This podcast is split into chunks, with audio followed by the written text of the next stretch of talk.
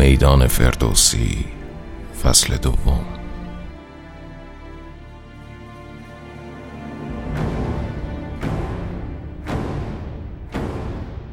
پادکستی برای معرفی و تشریح پنجاه اثر برتر در حوزه شاهنامه پژوهی.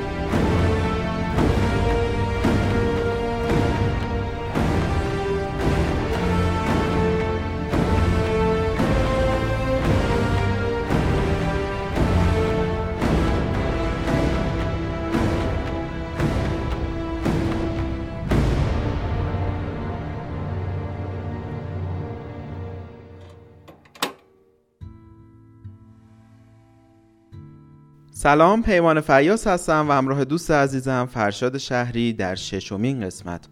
از فصل دوم پادکست های میدان فردوسی در خدمت شما هستیم. فصل اول میدان فردوسی اختصاص داشت به تشریح پانزده کتاب از پنجاه کتاب و ما سعی کردیم در فصل اول مجموعه نسبتا کاملی از تفسیرهای موجود در خصوص داستانهای شاهنامه رو خدمت شما ارائه بدیم. و در ادامه سیر پادکست میدان فردوسی رسیدیم به فصل دوم که این فصل اختصاص داره به مطالب تخصصی تر.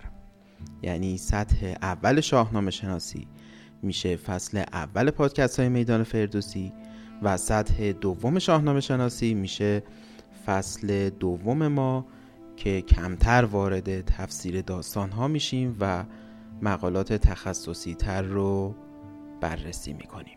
خب بریم به سراغ کتاب نیم پخت تورنج اثر جناب استاد سجاد آیدنلو که این چهارمین کتاب از این پژوهشگر برجسته است که ما خدمت شما معرفی می‌کنیم و مطالبی از کتاب رو خدمت شما تشریح می‌کنیم. مقاله ای که امروز من می‌خوام در این اپیزود خدمت شما تشریح کنم عنوانش هست سیاوش مسیح و کیخسرو.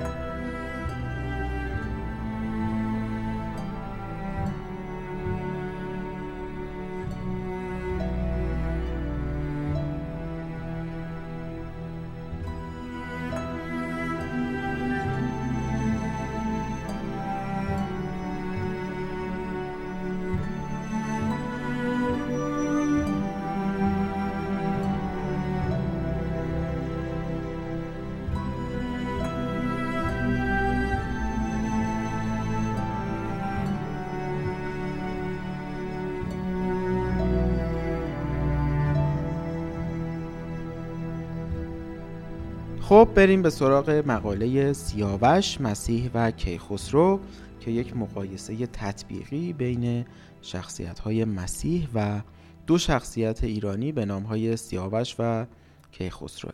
اما این رو هم باید تاکید بکنم که ما در اپیزودهای پیشین هم گفتیم که در حماسه و استوره پدر و پسر خیلی وقتا از هم جدا نیستند. چون خیلی از ویژگی های پدر به پسر می‌رسه و حتی پدر در پسر دوباره متولد میشه که این برمیگرده به تفاسیر روانکاوانه از داستانهای شاهنامه و شخصیت های سیاوش و کیخسرو. از اون نمونه ها هستن که می‌تونیم بگیم سیاوش در کیخسرو دوباره متولد میشه و انتقامش رو از افراسیاب می‌گیره. ذکر این نکات برای اینه که بدونیم مقایسه مسیح با سیاوش و کیخسرو در واقع مقایسه یک شخص با یک شخصه مسیح و سیاوش. باید به صورت کلی ببینیم. نکته دوم که قبل از خوندن مقاله نیاز هست که بگم اینه که ما می‌دونیم دین مسیحیت بسیار وام گرفته از فرهنگ ملی ایران. ما این رو قبلا توضیح دادیم. در اپیزودهای پیشینمون هست. به عنوان مثال مهمترین جشن آینی دین مسیحیت که میشه روز تولد مسیح یا همون روز کریسمس منطبق بر سال روز ولادت ایزد مهر. چون مسیحیان نمی‌دونستن که دقیقا مسیح کی به دنیا اومده آنچنان ایزد مهر فراگیر بوده در جهان غرب که اینا اومدند و سال روز ولادت حضرت مسیح رو منطبق کردند بر سال روز ولادت ایزد مهر. به همین دلیل هم هست که شب یلدا که روز ولادت ایزد مهره منطبق بر روز کریسمس یعنی شروع دی ماه. اینها فقط نمونه هایی از وامگیری مسیحیت از فرهنگ ملی ایرانه. خب این رو هم قبلا گفتیم که ایزد مهر از دوران هخامنشیان به جهان غرب رفت و به همین دلیل تونست در آین مسیحیت تاثیر بذاره و در این اپیزود ما آثار دیگر تاثیر فرهنگ ملی ایران بر جهان غرب رو می‌بینیم.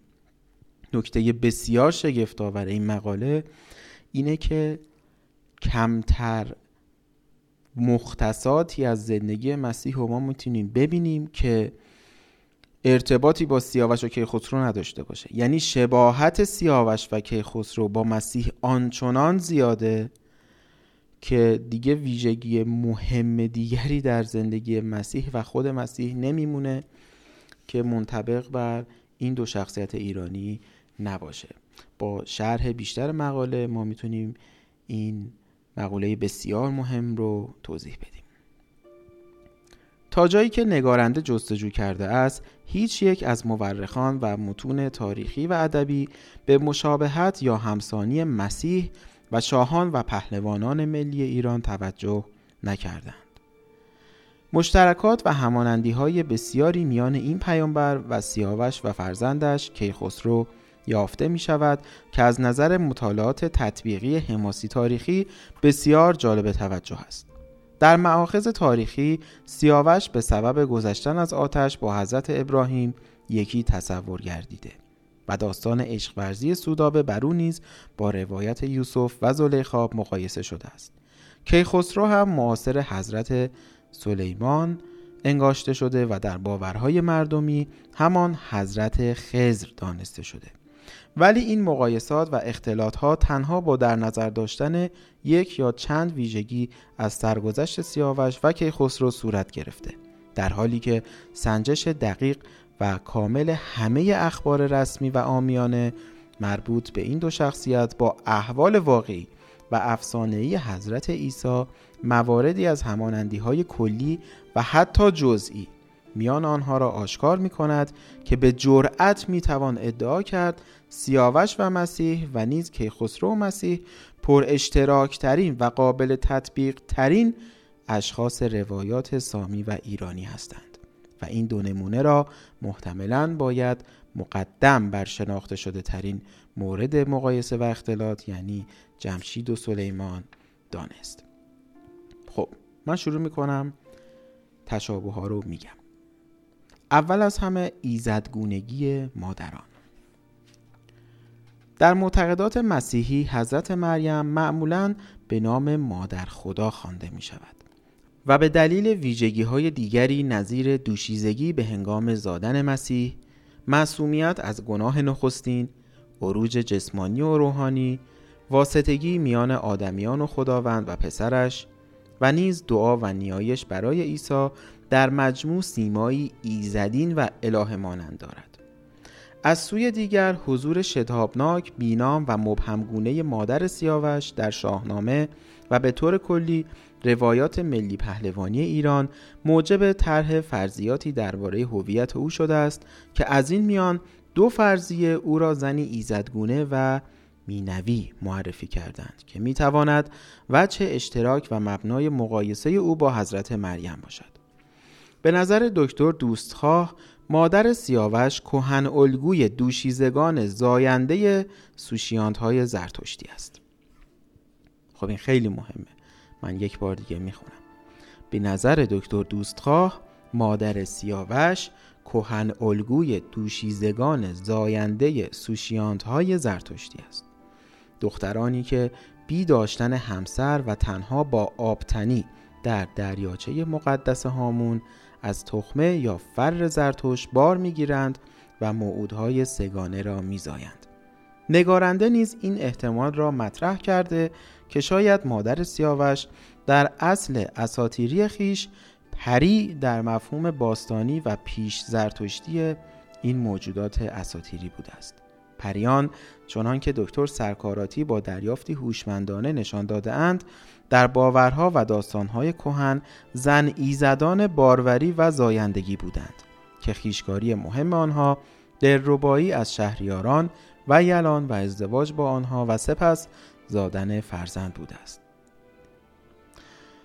حضرت مریم بر اساس تصریح انجیل و قرآن کریم در دوشیزگی و از دم یزدانی به واسطه جبرئیل آبستن می شود.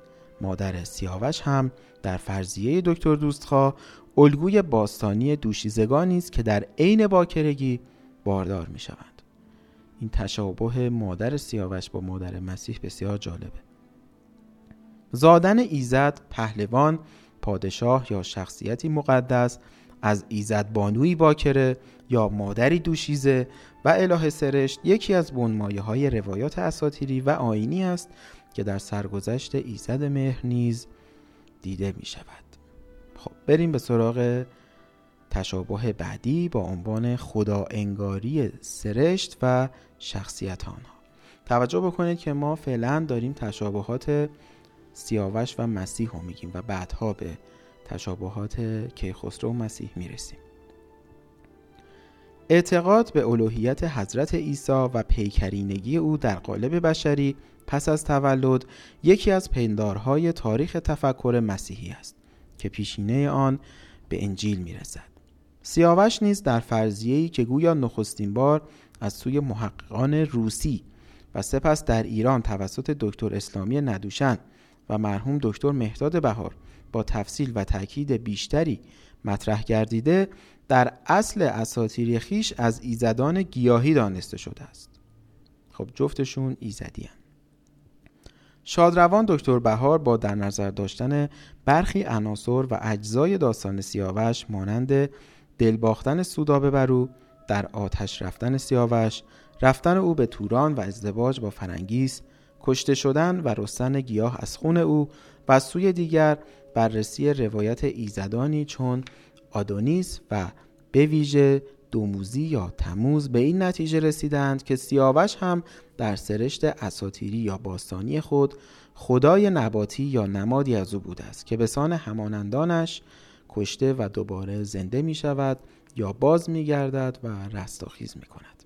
بنابراین فرضیه سیاوش نیز همچون مسیح ایزدی است که در روایت حماسی شاهنامه در هیئت انسانی تجسد یافته است نکته دیگر تصریح خود سیاوش بر آفریده شدن از فر یزدان و پرورش در سایه مهر و عنایت خداوند و آگاهی بخشی از فر الهی است. خب در شاهنامه خود سیاوش به سودابه میگه که خداوند من رو از فر خودش آفریده. یعنی تصریح می‌کنه که ایزده. نکته بسیار جالب در بررسی سیمای ایزدینه حضرت عیسی این است که بخشی از سرگذشت تاریخی افسانه ای او در پایان کارش با ساختار داستانی بنمایه ایزدان گیاهی شهید شونده و بازآینده هماهنگی دارد و بودن موضوعاتی نظیر کشته شدن مسیح رویدن گل شقایق از خون او و بازگشت پس از تسلیب باعث شده است که بعضی از محققان او را با خدایان نباتی خصوصا آدونیس که از خون او هم شقایق می‌روید مقایسه کنند. خب جالبه. از خون سیاوش گیاه پرورش پیدا می‌کنه و از خون مسیح هم همینطور که گل شقایق از خون مسیح پرورش پیدا می‌کنه. قرینه قابل توجه دیگر درباره رابطه عیسی با ایزدان گیاهی آراستن درخت کاج در جشن شب زادن او یا همون کریسمس است.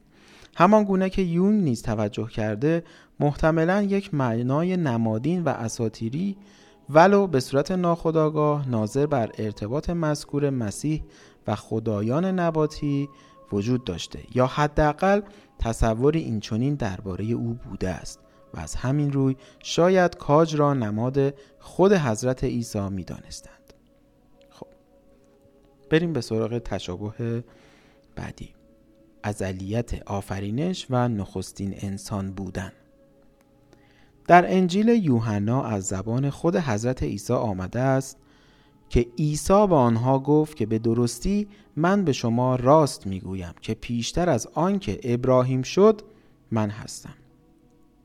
پس عیسی میگه که من قبل از حضرت ابراهیم بودم.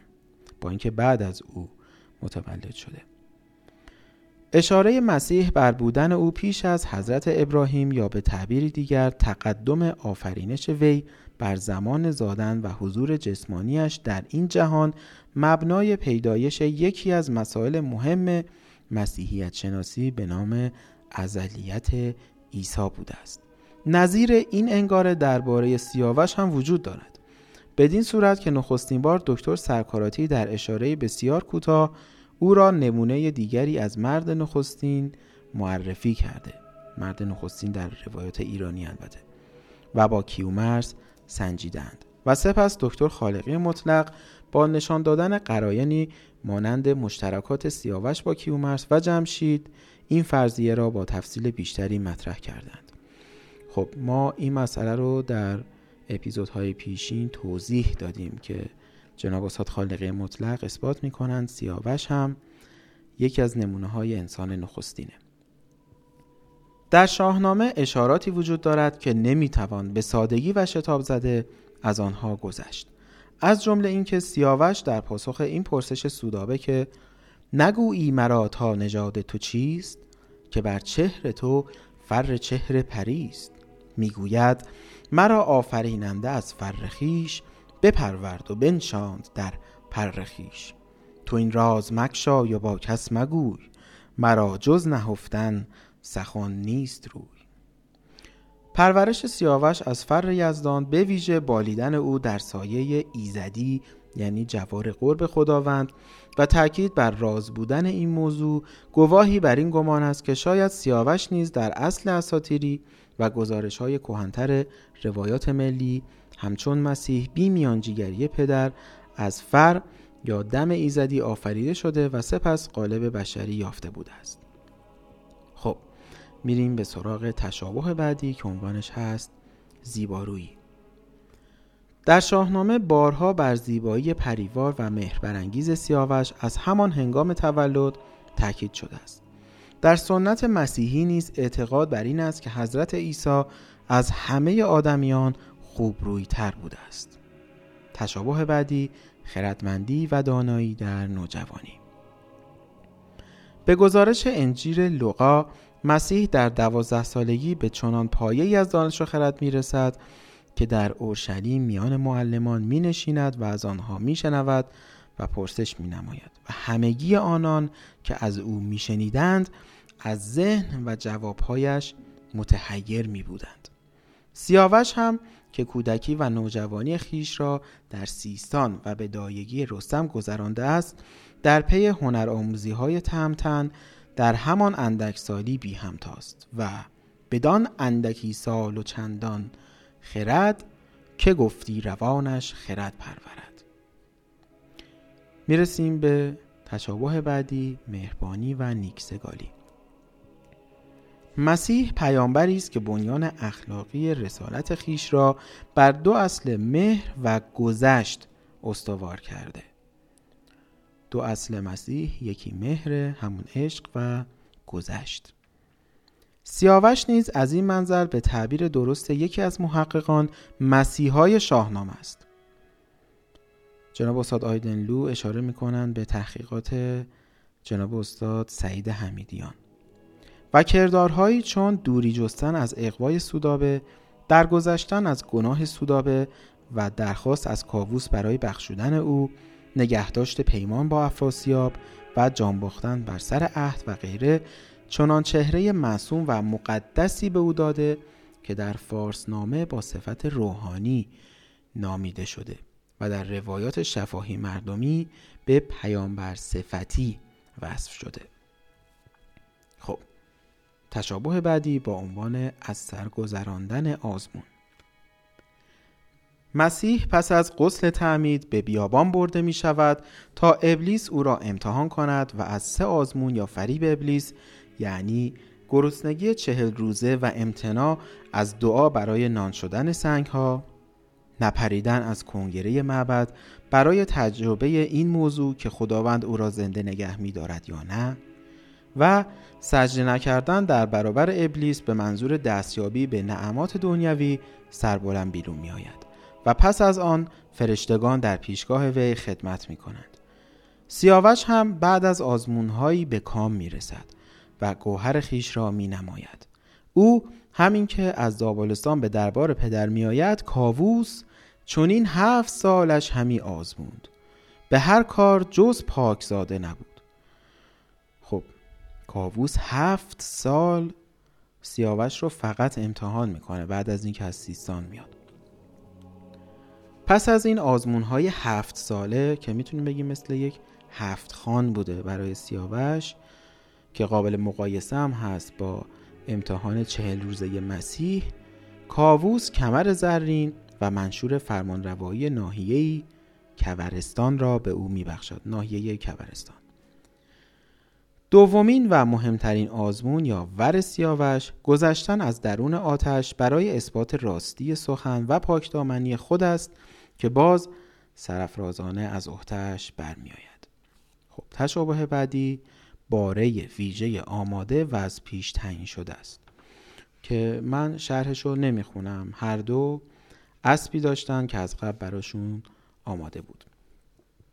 ویژگی بعدی ارتباط با شهری آسمانی.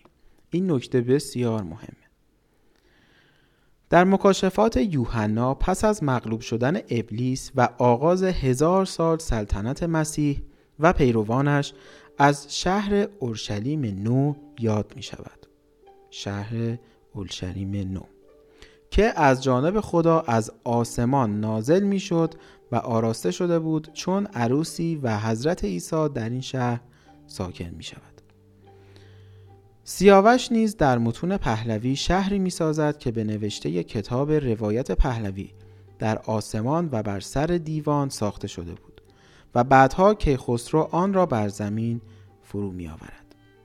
خب این دوتا شهر آسمانی تشابهات بسیار زیادی هم دارن که در ادامه گفته میشه کنگدژ سیاوشگرد و اورشلیم نو غیر از مینوی و آسمانی بودن چند همانندی درخور توجه دیگر نیز دارند. از جمله اینکه هر دو بسیار زیبا و آراستند اورشلیم نو طول و ارزش مساوی است و سیاوشگرد نیز درازا و پهناش سی بار سی است. توجه بکنید که جفتشون هم مربع شکل هستن یعنی اینقدر تشابه نزدیکه. حصار اورشلیم نو دوازده پایه دارد که هر پایه آن مرصع به یکی از احجار کریم است و کنگدژ نیز هفت دیوار که هر یک از آنها از جنس ویژه‌ای چون زرین، سیمین، یاقوتی و غیر است. اورشلیم دارای دوازده دروازه است و از پانزده در کنگدژ نیز در روایات پهلوی یاد شده است و سرانجام اینکه سیاوش هم به سان مسیح در آسمان یا شهر خیش زندگی می کند خب این دوتا شهر آسمانی مسیح و سیاوشه که در اون زندگی می‌کنن و دیدیم چقدر تشابه دارن. تشابه بعدی ویژگی درمان بخشی که می‌تونیم بگیم مهمترین ویژگی مسیح یا شناخته شده ترین ویژگی مسیح در بین مردمه که باز هم تشابه داره با سیاوش. یکی از معجزات معروف حضرت عیسی که هم در قرآن کریم و هم در انجیل به آن اشاره شده شفابخشی به بیماران گوناگون است. این ویژگی در سرگذشت سیاوش به گیاهی که از خون او رسته نسبت داده شده است. بسی فایده خلق را هست از اوی. که هست آن گیا اصلش از خون اوی. رابطه دیگری که میان سیاوش و موضوع درمان دیده می شود این است که در کنگدژ بیماری وجود نداشته است. نبینی بدان شهر بیمار کس. خب پس دو تا نکته. یکی این که گیاهی که از خون سیاوش رشد کرده خاصیت شفابخشی و درمان داره و دو شهری که سیاوش هم ساخت همون کنگدش اصلا در اون بیماری نبود. یعنی مردمان داخل شهر بیمار نمی شدن میشه گفت دلیلش این بوده که سیاوش مردم اون شهر رو شفا می‌داده. تشابه بعدی پیشاگاهی از کشته شدن یا شهادت که باز من توضیحش رو نمی‌خونم. مشخص هست هم مسیح هم سیاوش از قبل می‌دونستن که کشته میشن و به یارانشون میگن از قبل. می‌رسیم به تشابه بعدی. فتن انگیزی و کوشش به عمد برای کشتن یا شهادت آنها. از اشاراتی در انجیل معلوم می شود که کاهنان از روی حسد و با شهادت دروغین و نیرنگامیز حضرت عیسی را می‌گیرند و متهم به کفر می کنند تا به صلیب کشیده شود. در شاهنامه هم کرسیوز برادر افراسیاب به رشک و کینه و دروغ و تهمت و دو چهرگی علیه سیاوش فتنانگیزی می کند و سبب می شود که شاه توران به اقامتگاه سیاوش لشکر بکشد و او را بیگناه سر ببرد. تشابه بعدی بیدفاع تسلیم شدن. هنگامی که یهودا با گروهی از کاهنان برای گرفتن مسیح میآیند یکی از یاران عیسی به زخم تیغ گوش غلام یکی از کاهنان را می‌برد. اما پیامبر او را از ستیزه و مقاومت باز میدارد و بیدفاع دست به بند می‌دهد. در شاهنامه نیز ایرانیان همراه سیاوش با دیدن لشکر افراسیاب از او می‌خواهند که به آنها اجازه نبرد بدهد. ولی سیاوش با این کار مخالفت می کند و پس از کشته شدن یارانش خود او هم آرام و بدون هیچ واکنشی در برابر تورانیان زخمی و گرفتار می شود.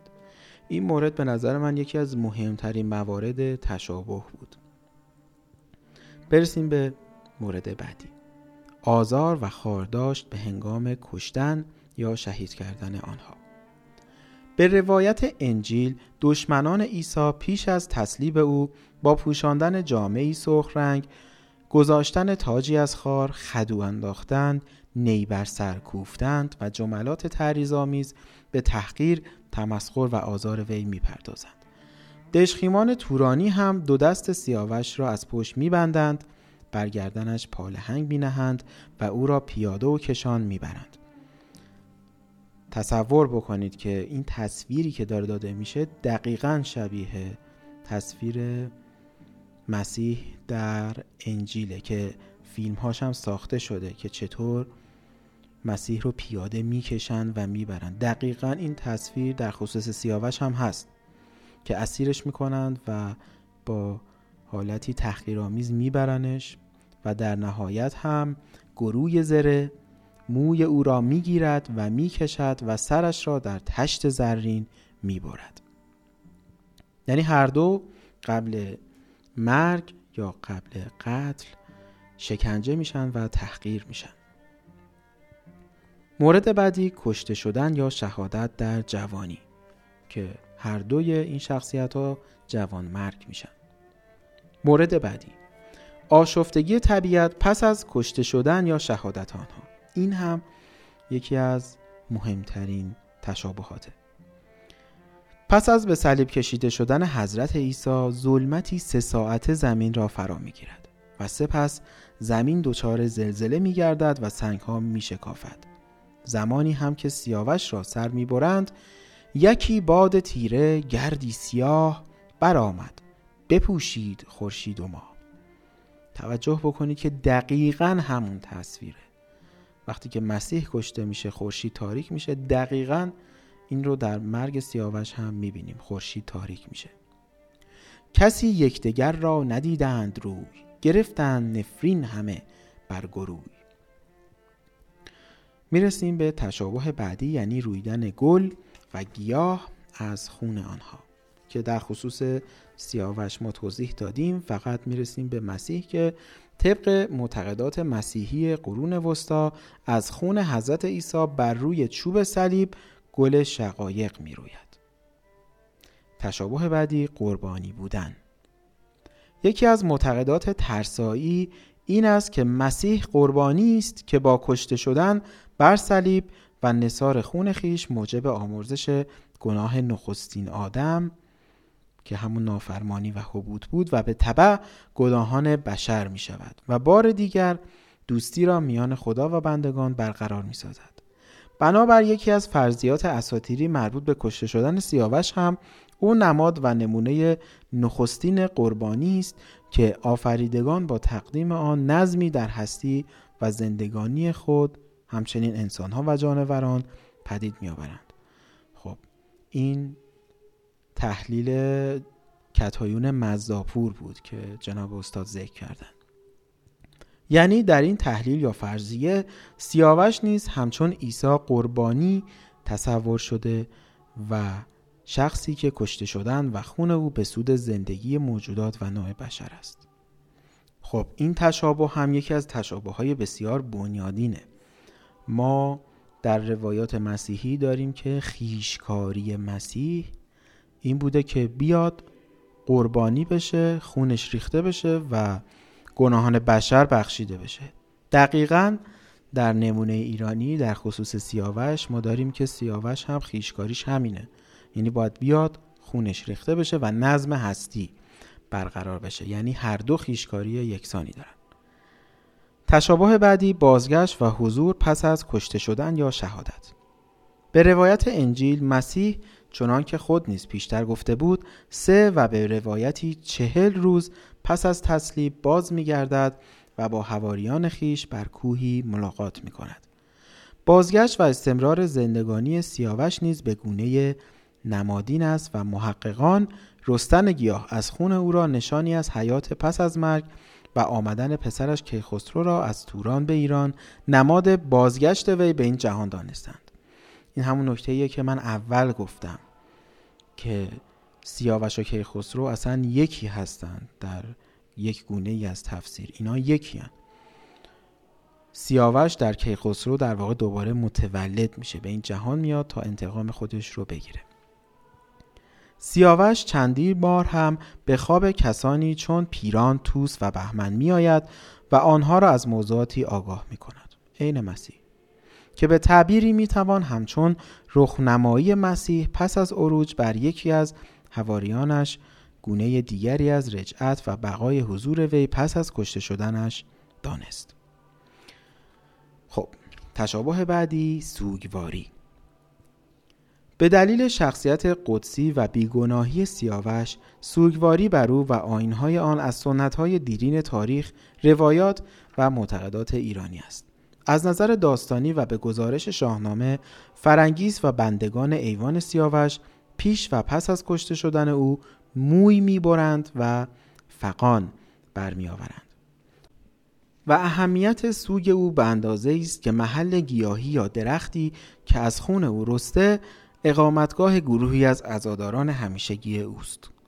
کسی که از سیاوش به باید گریست به زیر درخت بلندش بزیست. سوگ سیاوش منحصر به متن داستان نیست و نرشخی و کاشقری گزارش های تاریخی از مراسم عزا و قربانی مردمان بخارا و زرتشتیان بر سر گور سیاوش که میپنداشتند در نزدیکی بخاراس آوردند برای مسیح هم زمانی که او را به تپه جلجلتا می بردند تا به صلیب بکشند مردمان بسیاری سینه می‌زنند و میگریند و طبعا این اندوه پس از شهادت او نیز ادامه دارد. در قصص الانبیا به گریه بسیار حضرت مریم بر فرزندش اشاره شده که با زاری فرنگیس بر سیاوش قابل مقایسه است. مصطفی در گزارش احوال حضرت عیسی نوشته است که بیشتر مردم درختی را که مسیح را بر آن به صلیب کشیده بودند نظر بر آن که عیسی از او به آسمان رفت قبله ساختند. و این مشابه تقدس درخت یا گیاه رویده از خون سیاوش نزد سوگواران مقیم در زیر آن است که به تعبیر فردوسی پرستشگه سوگواران بودی. خب می‌رسیم به تشابه بعدی با عنوان شمایل نگاری در خصوص سیاوش شناخته شده ترین آنها تصاویر دیوار شهر سقدی پنجکنت هست که در تاجیکستانه. یک شهر سقدی در تاجیکستان به عنوان پنجکند که غالبا پژوهندگان آن را مربوط به آین یا داستان سوگواری او دانستند. غیر از این دیوارنگاره مشهور در نقوش و سفالپاره های دیگر هم تصویر سیاوش سوار بر اسب و مراسم عزای او نشان داده شده است. خب تا اینجا تشابهات سیاوش و مسیح ذکر شد. از این به بعد هرچی من میگم مربوط میشه به تشابه کیخسرو با مسیح. اول از همه تقدم آفرینش و حضور بر زمان زادن جسمانی. آنگونه که خلقت و حضور حضرت عیسی در باورهای ترسایی پیش از تولد این جهانی او بوده است کیخسرو نیز بنابر گزارش کتاب نهم دین کرد سالها پیش از زادن جسمانی آفریده شده. تشابه بعدی نامگذاری پیش از به دنیا آمدن. نام کودکی که حضرت مریم خواهد زاد پیش از تولد او تعیین و سوی جبرئیل به مادرش اعلام می شود سیاوش نیز به هنگام ودا با فرنگیس از او می‌خواهد که نام فرزندش را که از این پس زاده می شود کیخسرو بگذارد تشابه بعدی برپایی جشن زادروز معروفترین آین امروزی مسیحیان جشن شب کریسمس است که به مناسبت زادن حضرت عیسی برگزار می شود. در شاهنامه نیز سیاوش به خواب پیران می آید و شب تولد فرزندش را جشن و سور می خاند. که روزی نوآیین و جشنی نو است. شب سور آزاده کیخسرو است. در سنت زرتشتی روز ششم یعنی خورداد روز از فروردین ماه جشن شاه کیخسرو نامیده می شود یا همان نوروز بزرگ. خب اگر برگردید و اپیزودهای مجموعه ایران شهر رو که توسط میدان فردوسی منتشر شد گوش کنید. در اپیزود مربوط به ماه فروردین اونجا گفته میشه که مهمترین جشن ایرانی نوروز و مهمترین روز در نوروز ششم نوروزه. یعنی ششم فروردین که میشه نوروز بزرگ که همون جشن تولد کیخسروه. خب اینجا می‌بینیم باز یک تشابه مهمی هست. روز کریسمس مهمترین جشن مسیحیت روز تولد مسیحه و مهمترین روز در تمام سال در فرهنگ ملی ایران ششم فروردینه که این روز هم روز تولد کیخسرو تشابه بعدی کوشش پادشاه برای کشتن آنها در خردسالی. هرودیس پادشاه همروزگار مسیح پس از زادن او در پی کشتنش برمیآید. افراسیاب هم بعد از کشتن سیاوش دستور می دهد تا فرنگیس را چوب زنند و کودکی را که از سیاوش در نهان دارد سخت کنند. تشابه بعدی ارتباط با شبانان در شب زادن مسیح فرشته‌ای بر شبانانی که در نزدیکی مکان تولد او مشغول نگهبانی از رمه های خیش بودند نازل می شود و مژده به دنیا آمدن نجات دهنده ایزدی را به آنها می دهد. و نشانیهایش را می‌گوید چوپانان برای دیدن نوزاد به بیت الله می روند و با دیدن او خداوند را ستایش می کنند. کیخسرو هم با شبانان ارتباط دارد و چنان که گفته شد او را به فرمان افراسیاب به نزد چوپانان کوه قلاه میفرستند و شاهزاده ایران تا حدود ده سالگی در میان آنها میماند و میبالد خب تشابه بعدی باره ویژه آماده که من نمی‌خونم متن و مشخصه هر دو اسبی آماده داشتن. این ویژگی رو در تشابه سیاوش با مسیح هم دیدیم. تشابه بعدی قوتوری و تنشویی در آب. این نکته هم بسیار مهمه. یکی از مهمترین ویژگی های آین مسیح قسل تعمیده که این اصلا یک آین مهری بوده که در شاهنامه هم زیاد می‌بینیم.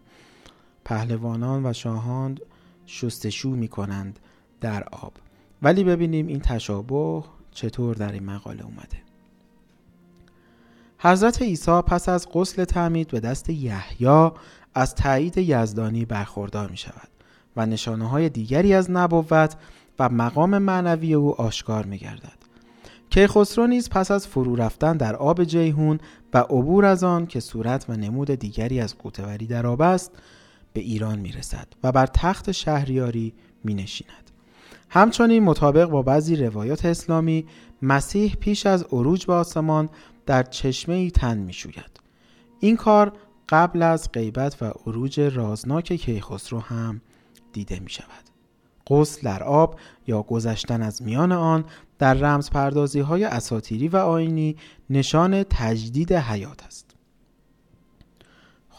می‌رسیم به تشابه بعدی از سرگذراندن آزمون که هر دو آزمون هایی رو طی می کنند که باز من مطلبش رو نمی‌خونم چون مشخصه.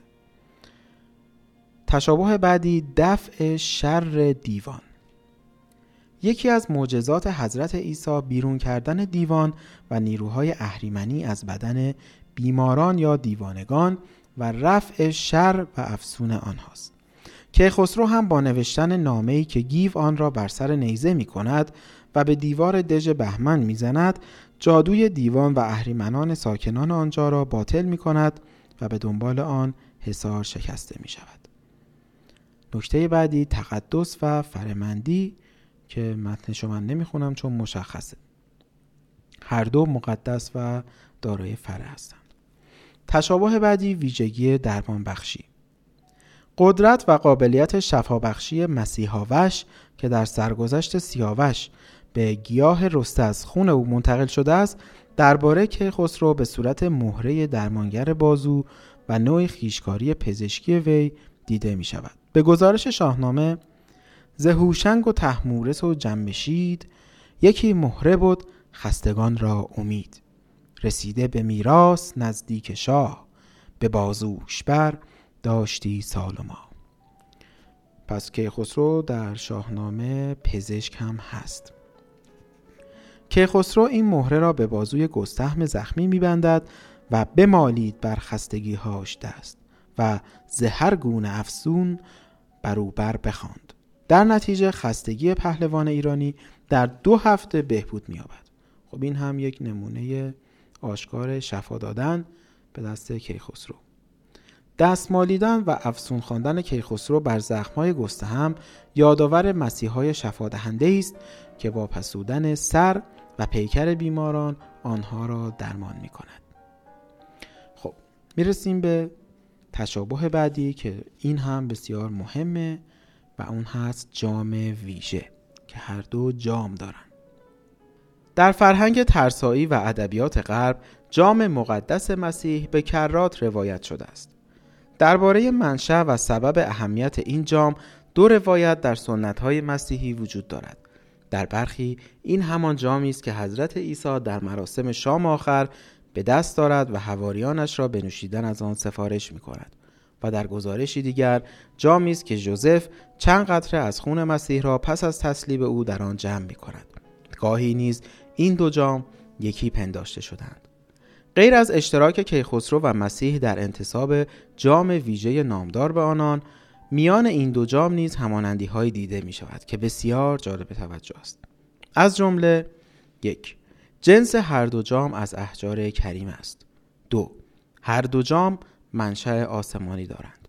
سه جام مسیح در یکی از داستانهای ترسایی در دست فرشته نگهداری می شود و جام کیخسرو را هم طبق یکی از روایات شفاهی و مردمی ملکی از دست او می گیرد. چهار جام عیسی پس از زوال معنویت نگهبانان آن ناپدید می شود و جستجوی آن یکی از مزامین داستانهای مسیحی اروپایی است. در روایات شفاهی مردمی شاهنامه هم جام جهان نمای کیخسرو در پایان شهریاری او به نوعی ناپدید می شود. 5. از جام مقدس مسیح در ادبیات اروپایی تفسیرها و تعابیر مختلفی به دست داده شده است. و چنان که می‌دانیم جام کیخسرو نیز پس از شاهنامه در ادب عرفانی ایران کاربرد رمزی گسترده یافته و غالبا به نماد دل به کار رفته است. خب می‌رسیم به مورد بعدی که عنوانش هست تجرد. خب اینم می‌تونیم بگیم که یکی از مهمترین ویژگی های اشتراک مسیح با کیخسرو یا همون سیاوشه اینکه هر دو مجرد هستن و ازدواج نمی‌کنن.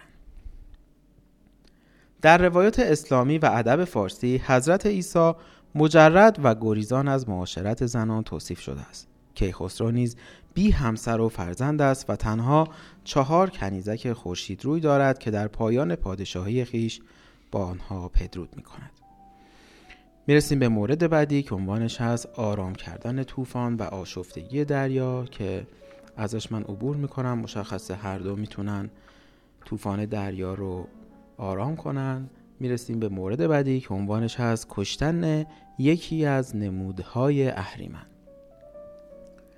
مهمترین خیشکاری این جهانی کیخسرو کشتن افراسیاب است که یکی از نمودهای اهریمن و صورت دگرگون شده دیو و اجده هاست.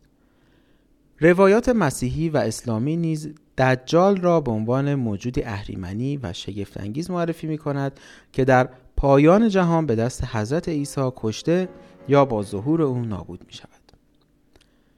عنوان بعدی ودا با یاران حضرت عیسی پیش از گرفتار شدن به خیانت یهودا با هواریان ودا می کند و در کنار اندرز و آشکار کردن بعضی سخنان یادآور می شود که حالا که به نزد آن کسی که مرا فرستاده است می روم اندک مدتی شما مرا نمی بینید و باز اندکی دیگر مرا خواهید دید. کیخسرو هم پیش از رفتن به کوه محل غیبت یا عروج خیش با ایرانیان ودا می کند و آنها را اندرز می دهد و نزد چهار کنیز خود اشاره می کند که نبینید جاوید از این پس مرا. که از این خاک بیدادگر بس مرا. سوی داور پاک خواهم شدن. نبینم همی روی باز آمدن. در اینجا رفتن سوی یزدان و از این پس ندیدن یاران او دقیقا مشابه سخنان حضرت عیسی است. مورد بعدی رسیدن تنجامه آنها به دیگران که باز هم از این عبور می‌کنم هر دو لباس هایی دارن که به دیگران می‌رسه. مورد بعدی عروج به آسمان. در معتقدات اسلامی و بر پایه نص روشن قرآن کریم حضرت عیسی به خاص و قدرت خداوند زنده به آسمان صعود می‌کنند. خب در خصوص کیخسرو هم ما اینو می‌دونیم که به کوه میره و جلوی چشم همراهانش قایب میشه و به این ترتیب هر دو در مقوله غیبت با هم تشابه دارن. مورد بعدی گرامی داشته شب عروج. بلعمی نوشته است ترسایان امروز آن شب را بزرگ دارند که عیسی آن شب از آسمان فرود آمد. باز آن شب بامدادش به آسمان بر شد و آن شب را عید دارند و بدان شب بویها کنند و بسیار دود کنند اندر خانه و کلیساها. در باورهای مزدی اسنا نیز یکی از دلایل اینکه روز ششم فروردین ماه گرامیتر و برتر از روزهای دیگر شمرده می شود این است که در ماه فروردین روز خورداد کیخسرو سیاوشان با شکوه به آخرین درجه بهشت می رود که گفته میشه گرودمن. گرودمن یا گرودمان به معنی روشنی بیپایانه که والاترین درجه بهشت در دین زرتشته و گفته میشه که کیخسرو در هنگام غیبت و عروجش به گرودمان رفته یعنی به روشنی بیپایان پیوسته. بر این اساس روز عروج کیخسرو هم مبارک است و هم جشن عیدگونه دارد. مورد بعدی بیمرگی. همان گونه که مسیح پس از عروج زنده و ساکن آسمان هاست تا روز رستاخیز فرا برسد و بازگردد که خسرو نیز بنابر منابع پهلوی جزو جاویدانان است و تا روز تنپسین یا همون معاد زنده خواهد بود. مورد بعدی فرو آمدن غذای آسمانی. در قرآن کریم به نزول غذا یا ماعده آسمانی برای حضرت مسیح و یارانش اشاره شده است. در یکی از روایات شفاهی مردمی شاهنامه نیز برای کیخسرو در قاری که آنجا قایب شده و به دور از چشم مردمان زنده است خانی از غیب با غذاهای بهشتی فرستاده می شود خب مورد بعدی مشابهات با ایزد مهر یا همون میترا و خورشیده یکی از موضوعات مهم و معروف در مطالعات تطبیقی مقایسه‌ای مربوط به زندگی حضرت عیسی همانندی های گوناگون او با ایزد مهر یا میترا و خورشید است. بعضی از این مشابهات و موارد قابل مقایسه است. مانند مهر و مسیح از مادری باکره زاده می شوند روز زادن هر دو یکی است. در تولد هر دو چوپانان حضور دارند. مکان زادن هر دو قاری است. صفت هر دو نجات بخش است. لقب تاجور و پسر خدا دارند. پیش از عروج بزمی برپا می کنند و با یاران هم سفره می شوند. هر دو به آسمان عروج می کنند. مسیح و خورشید در آسمان هم خوانند. هنگام تسلیب عیسی خورشید تیره می شود و هنگام بازگشت مسیح برابر است با واقع شدن خورشید در موقعیت اعتدال بهاری. کیخسرو نیز با مهر یا میترا مرتبط است و یکی از محققان او را جانشین و نمود این ایزد دانسته است. اشاره جناب استاد به سیروس شمیس است. دکتر سرکاراتی هم با آوردن ابیات توصیف کیخسرو در کنار چشم زمانی که گیو او را می‌بیند و مییابد نوشتند که این وصف شاهنامه آدمی را به یاد مهر میاندازد. آخرین تشابه خیشکاری رستاخیزی. مسیح بنابر قولی از خود وی در انجیل و بیانیه اعترافی اعتقادی مسیحیان در روز رستاخیز حضور و نقش خواهد داشت. کیخسرو نیز در متون پهلوی به همراه سوشیانس از رستاخیزگران سنت زرتشتی است. خب این بود ذکر تشابه مسیح با سیاوش و کیخسرو که به جرأت میشه گفت مهمترین مختصات شخصیتی مسیح و مهمترین مختصات زندگی مسیح کاملا نمونه داره در شخصیت های ایرانی چون سیاوش و کیخسرو. امیدوارم که این اپیزود هم مورد استفاده شما قرار گرفته باشه. همراه با دوست عزیزم فرشاد شهری بدرود میگیم.